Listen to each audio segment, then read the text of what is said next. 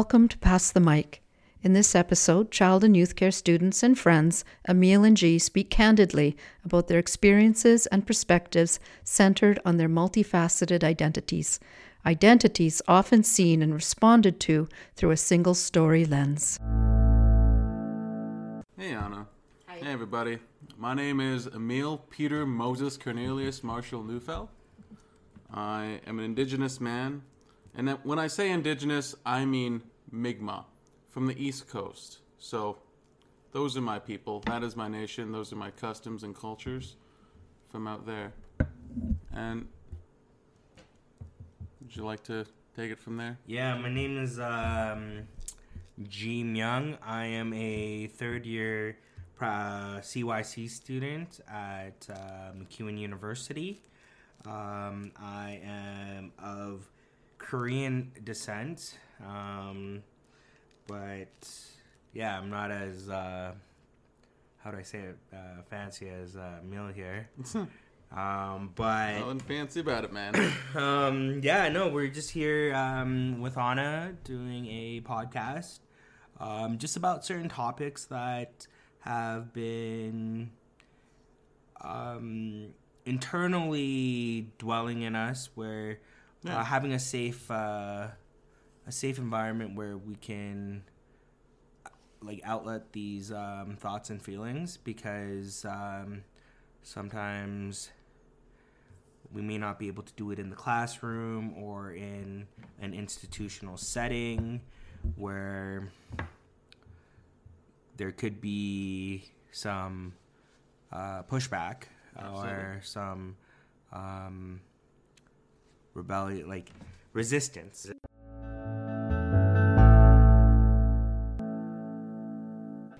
People have different skills and it's not all translated academically or through that through that one lens of seeing there's many different ways of view helping someone through some shit which i've, I've, I've been a part of a, a lot in my life as an indigenous as an indigenous man mm-hmm.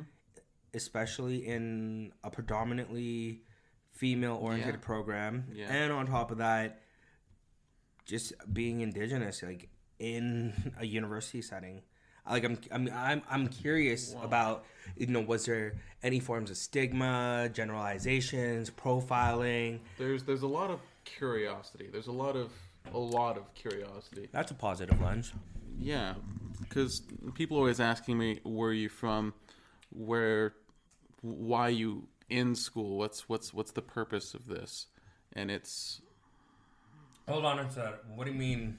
What do you mean? Like, why are you in school and what is the purpose of this? I'm. Can you elaborate on that because I'm a little curious oh about it- that. It's I don't I don't personally believe it's from a any negative lenses. Uh, I just I think there's a lot of general curiosity. Is like there's an indigenous person in class. That's not that that's unheard of, but it it usually comes with some form of curiosity from some people, and they're they're curious. Oh, what like where are you from? What, what kind? Well, like mm-hmm. you're indigenous. What does that mean? And then I have to go into I am a Mi'kmaq man and where that comes from and, and how I was raised. Mm-hmm. And then telling him about being on the powwow trail my entire life and the things that I've seen all throughout going to all these different communities and celebrating our culture with them and all the elders I've talked to and Mm-hmm. and all of the elders telling me that I'm part of the seventh generation, the one that will bring change and healing to our people. And it's it's finding out how what that means to me and, and how how to maybe make a difference. And that's that's kind of why I'm in school. Not because I was just told that, but because also I feel that. As as a as the spirit of the buffalo, as someone that is part of the herd and is to look after the herd. I believe this is this is where I'm supposed to be. That's where that comes from, kind of. But I don't know exactly what. How do I put it? What other people's thoughts are of like, oh, this indigenous person's in school. I don't. I don't. I'm not too sure what people think, and I'm not. I don't want to put any suggestive ideas out there. I.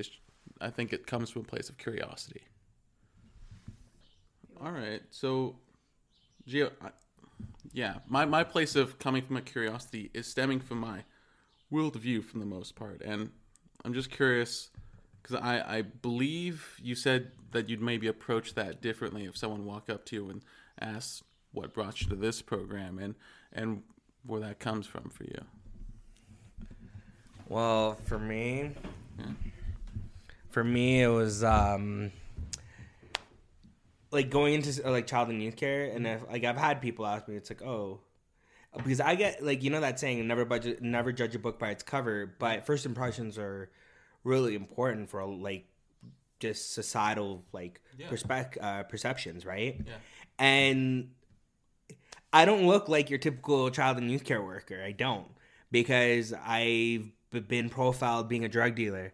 I've been profiled um, being, um, especially out here. I don't wear red and black. Yeah, Because- definitely don't. Yeah, I don't wear red and black because I get profiled that way. Yeah. I never looked at race. I never looked at um like an individual's color of their skin until when I got older and experiencing, you know, forms of racism and discrimination. Even being at MacEwan, it's been like the CYC department's been a positive, but I definitely sensed it with um different gr- cliques, different groups Yeah, yeah. where there is judgment, there is, you know, opinion. That's right. You had elders and you had people who told you a lot of mentors. Yeah, you had a lot of mentors, right? So it's have you not noticed like a pattern here? It's like you had mentors that have been guiding We, you. all, we both had people Yeah. that have helped us to get to this. point. Yeah. absolutely, and I believe you can. and I think it's a continuation, but being in our program, I've never really had to experience um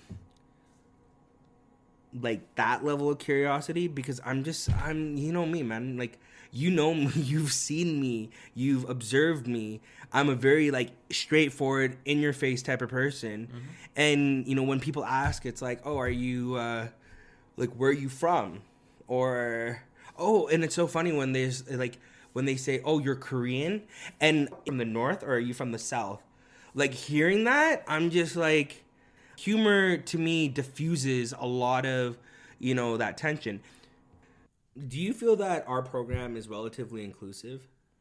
I feel like it it is for what exactly we're facing, like because there's a lot of indigenous people in what we're dealing with. There's there's a lot of indigenous people in group care. We're still taking away, you know, indigenous kids. We're still we're still putting them in jails. For being inclusive in the CYC program for Indigenous peoples, I feel like we do a very good job of raising awareness and helping people know exactly what the Indigenous people have been through. But the same time, there there was those few times where I've, I've walked into, it. I guess the one time I walked into a class and then we ended up talking about the past of Indigenous peoples, and then I heard some students be like, "Oh, not this again," and why didn't you speak up? Why didn't you say something when you heard that? Because I'm trying to, to to understand where they're coming from, and I'm trying to, to build their empathy and give them the, the the benefit of the doubt and be like, what makes them feel this and understand this? It's it's because of where they're from and how they're raised, right? It's like or you know s- I I could just take it from like, because when I was younger, I lived in rural Alberta for a little bit, and my brother and me, we got beat up every day. My brother got thrown in a dumpster. I got beat up in front of him trying to protect him, and it was the worst experience either of us could ever have. And I'm just happy I got big enough to actually beat them back. But like, I I'm I'm past that. It's it's more about learning about where they come from, how they came to those ideas, and it's. I just want to understand the root cause of why, and then see if once I understand it, if there's a possibility of creating change around that. It's I don't want to attack those specific individuals. There's a potential of creating change in those individuals or for those individuals or with those individuals, but like it's it wasn't my place in that classroom in that moment. If I brought it up and singled them out, I feel like it would have because I would have done it loudly if I did do it, and it, it would have would have done something I feel negative in the classroom, and and produced a. It could have created healing around it, or it could have created a, a shadow, and I feel like our our cohort does have a really strong heart to it. I feel like it. There's a lot of caring. I don't know exactly all of where it maybe comes from. I feel like we all bring a little bit of it, but we both had to have mentors in order to push us because it just wasn't part of where we where we come from Yeah. in order to actually be able to get into school the way. Because I if you think like- about it, we we were supposed to be statistics. yeah, We were supposed to be statistics, I guess, right? like again when I was in the class and I was like, put up your hand if like you know your father.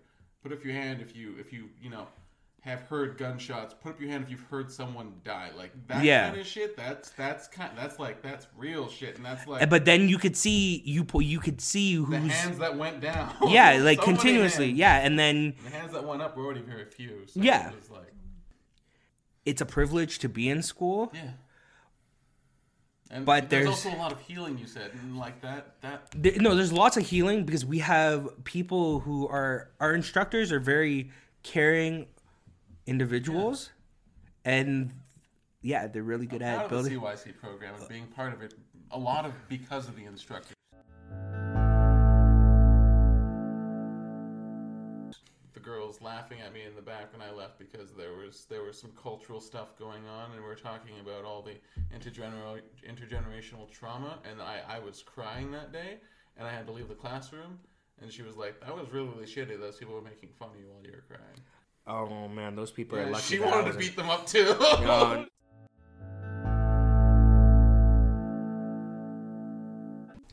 Mike, how do you think our instructors at MacEwan could help support people of indigenous, um, an indigenous background or people of non-white descent? Uh, well, I, I feel like there's a very good job on, on raising that awareness of what indigenous people are going through, and, and, and a lot of that comes from the people that as CYC practitioners we're going to be serving. Uh, but as an indigenous student going through it, this is probably one of the best like programs I've ever seen for, for, for even like talking about it for for noticing and acknowledge acknowledging what indigenous people have been through. This is like at its apex for me. From because i don't know maybe maybe i'm i'm coming from not even that long ago. Like i graduated in like 2010 but like right? It's like that's not that long ago but there, there wasn't as much Yeah. about it. And there, it's just i feel like it's not necessarily uninclusive. I don't know what could be done better but i do know that for me it would be very very important to bring elders to talk about what they experienced. Because i know for me that was very very powerful very very moving. It's the reason why whenever something like intergenerational trauma and residential schools get gets brought up i cry. Yeah. because I've heard so many elders talk, and with their words of passion, they cry and they tear up and they, they show exactly what they've been through. And I feel like it would be a disservice not to bring those elders in and to, to hear them while they still live and, and breathe, to, to hear what they've gone through and and and have that expressed to the students. Because once that knowledge is, is, is gone it's it's gone forever. And it's something that I feel should be honored and given given its place in the sun you know and also give them the tobacco they need to actually give that knowledge Yeah. you'd also be very surprised because you don't even know what you're going to get from an elder they have so much knowledge in general Nice. again, when you go into a powwow, which is what I go to all the time, mm-hmm. there's always a certain aura of culture, and there's always a whole bunch of tourism. It's a big thing for, for tourism, and I get asked all the time, "Where are you from?" What are like I, I have never seen a real life you know Indian before like and it's just like what the heck? Like that that is that has always been sort of a tough thing, and that that's that's I feel like where a lot of my understanding has come from of not immediately just attacking someone. Mm. Because it's it's understanding where they come from and it's mm. having that that level of like okay I get it. They actually have no idea about my people and where I'm from or this land that they're currently in which is not my people's land. But I'll do my best to be an interpreter of like what our culture is and what like our, our people as a, as a whole are and, and can be and, and how we prefer to be called indigenous instead of like aboriginal especially not indian or you know any anything like that. And it's it's it's trying to help create that different sort of a change in in like the storytelling and i guess the narrative of like our people and where we come from. And we're not just a bunch of savages. I've i've scared so many people just by just by existing just by having my regalia on. People have been legitimately scared of me even though i have a big happy face. I'm just like hey hey hey no it's, it's cool it's cool it's okay.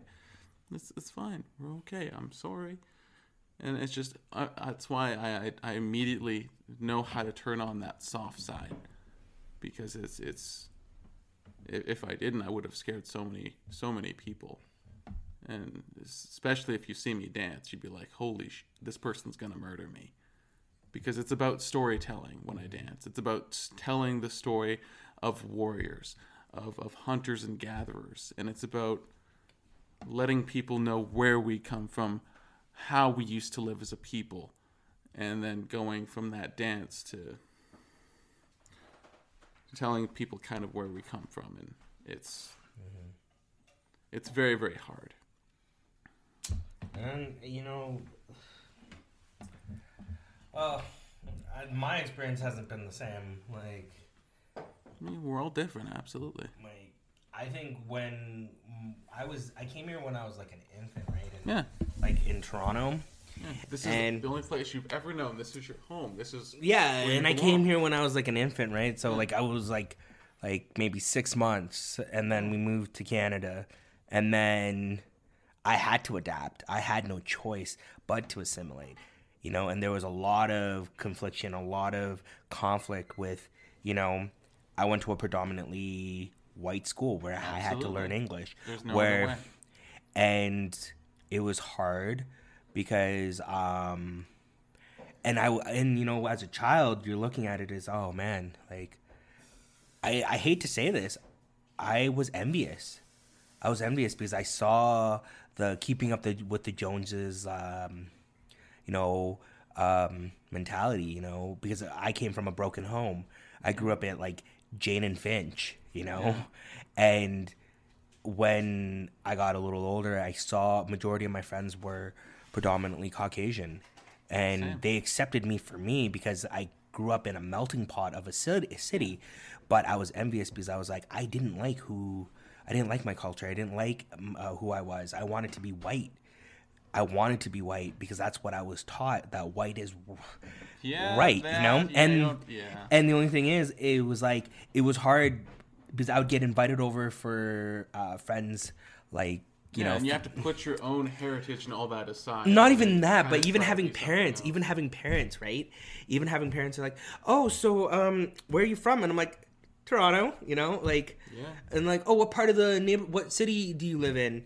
And I'd be like, oh, I live at Yonge and Finch, which is predominantly a like the the community is very Korean, but I never and I felt ostracized. I felt like assimilated from my even my own people because my mom would she didn't like the fact that I was like becoming too how would I say it a banana, you know, yellow on the Oh white and white in the end. Mom didn't like that, so she would be like, okay, you're going to church.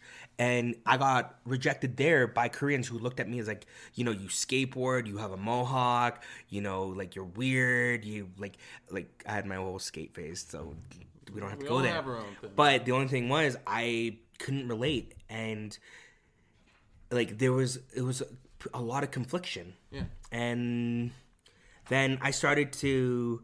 I always felt weird. I always felt like I never really fit in anywhere. Never really felt. And when I tried to fit in somewhere, it just never really worked out. Yeah, and it's And it was hard because like I was the token Asian guy, the token Asian guy. You know what I mean? we have a lot of similarities Yeah. in everything that you've said. That's what I mean. single single house. We, we like being with our friends and, and just not fitting in in general. Yeah. Yeah. Being the token Asian guy and then, you know, you know, having expectations with mom because like she was always comparing me with other Korean kids because other Korean kids were going off to like York University, U of T, and I was going to Humber College for clown college for 2 years. And my mom was just like that. I know, but that's the thing. My mom was just like, "What are you doing?" And then doing you. I'm considered a bad Korean because I have tattoos, I have piercings, you know, past, you know, all all the stigmas applied, yeah. and all that. And then I never really f- felt like I fit in anywhere. And you know what's the hardest thing is like, oh, they're like, oh, you're, oh, what nationality are you? And I'm like, I'm like, w- w- what do you mean? I'm like, I'm Canadian. I was Yeah. born here. But then people are like, no, but No, like where culturally, like, from? where are you from? Like, where are your parents from? Yeah, and I hate it when they're like, "Are you Japanese, Chinese?" I always put humor involved. You know, it's always been an identity thing, man. Because like, it, like, it, Yeah. But also, it's like this sense of conformity too, to what Western society's expectations are. You know what I mean? Mm-hmm. Where you know we're supposed to be individuals, we're supposed to be, and maybe because I've come from like two liberal like provinces, like cities, where being unique, being different is okay. Yeah. Where if you think here, do we have to follow a social norm? That's where I'm at. Because here I don't really see a lot of like it's been hard because I do feel like I've had to uh, like assimilate my culture. Like Yeah. it's hard when I have conversations with my mom because I diligently just still try to speak in my native tongue, but it's not as good as it was because I l- sort of lost it. Because I had to learn English and I had I didn't have the luxuries of you know, like you know, like I yeah like I didn't have like a tutor or anything to teach me English. The best way to learn for me was I was there was no other Koreans around. There was no other Koreans around. yeah. It was just I had to learn and adapt or because and it's funny because people are like, "Oh, you don't have an accent." My experiences with white people haven't really been positive where it's like that whole concept of trust we need to be in a safe environment where we can share these things because yeah there were times there was a long period of time where i don't trust white people and it's unfortunate since i've been in alberta for a year like i'm scared sometimes man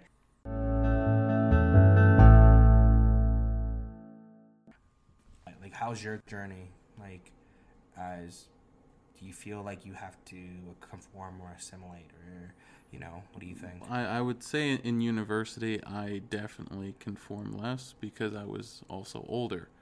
I was about 25, 24 when I first started my journey at MacEwan because I've been here, what, four or five years now? Jeez. And I've been in the CYC program for three of them and mostly upgrading before that. But yeah, I feel like I feel like I've isn't it it's like an an indigenous man that's in university that doesn't smoke or drink or any of that like I am a freaking unicorn dude I don't feel like I have to change who I am well cuz I'm in university I feel like if anything I need to show who I am more because I'm in university because people are I feel like very ignorant at, at times, and it's just, mm-hmm. it's just, I, I find myself singing more indigenous songs as I walk around. And it's not necessarily to like show them off, but it is also just to make sure that like they are remembered and they are known. Mm-hmm. Like A Guando Day, which is about a, a, a story about people coming together, meeting, and, and having a celebration. It's the idea of, of what a party looks like. It's the idea of people coming together and sharing, which is a kind of, I feel like, what school is a little bit about. Mm. Because the original song talks about people rowing their canoes across to meet people over great distances. And it's about that, that storytelling experience of it's so nice to see you after all this long journey. And we can finally like party and have fun and merry make and all that.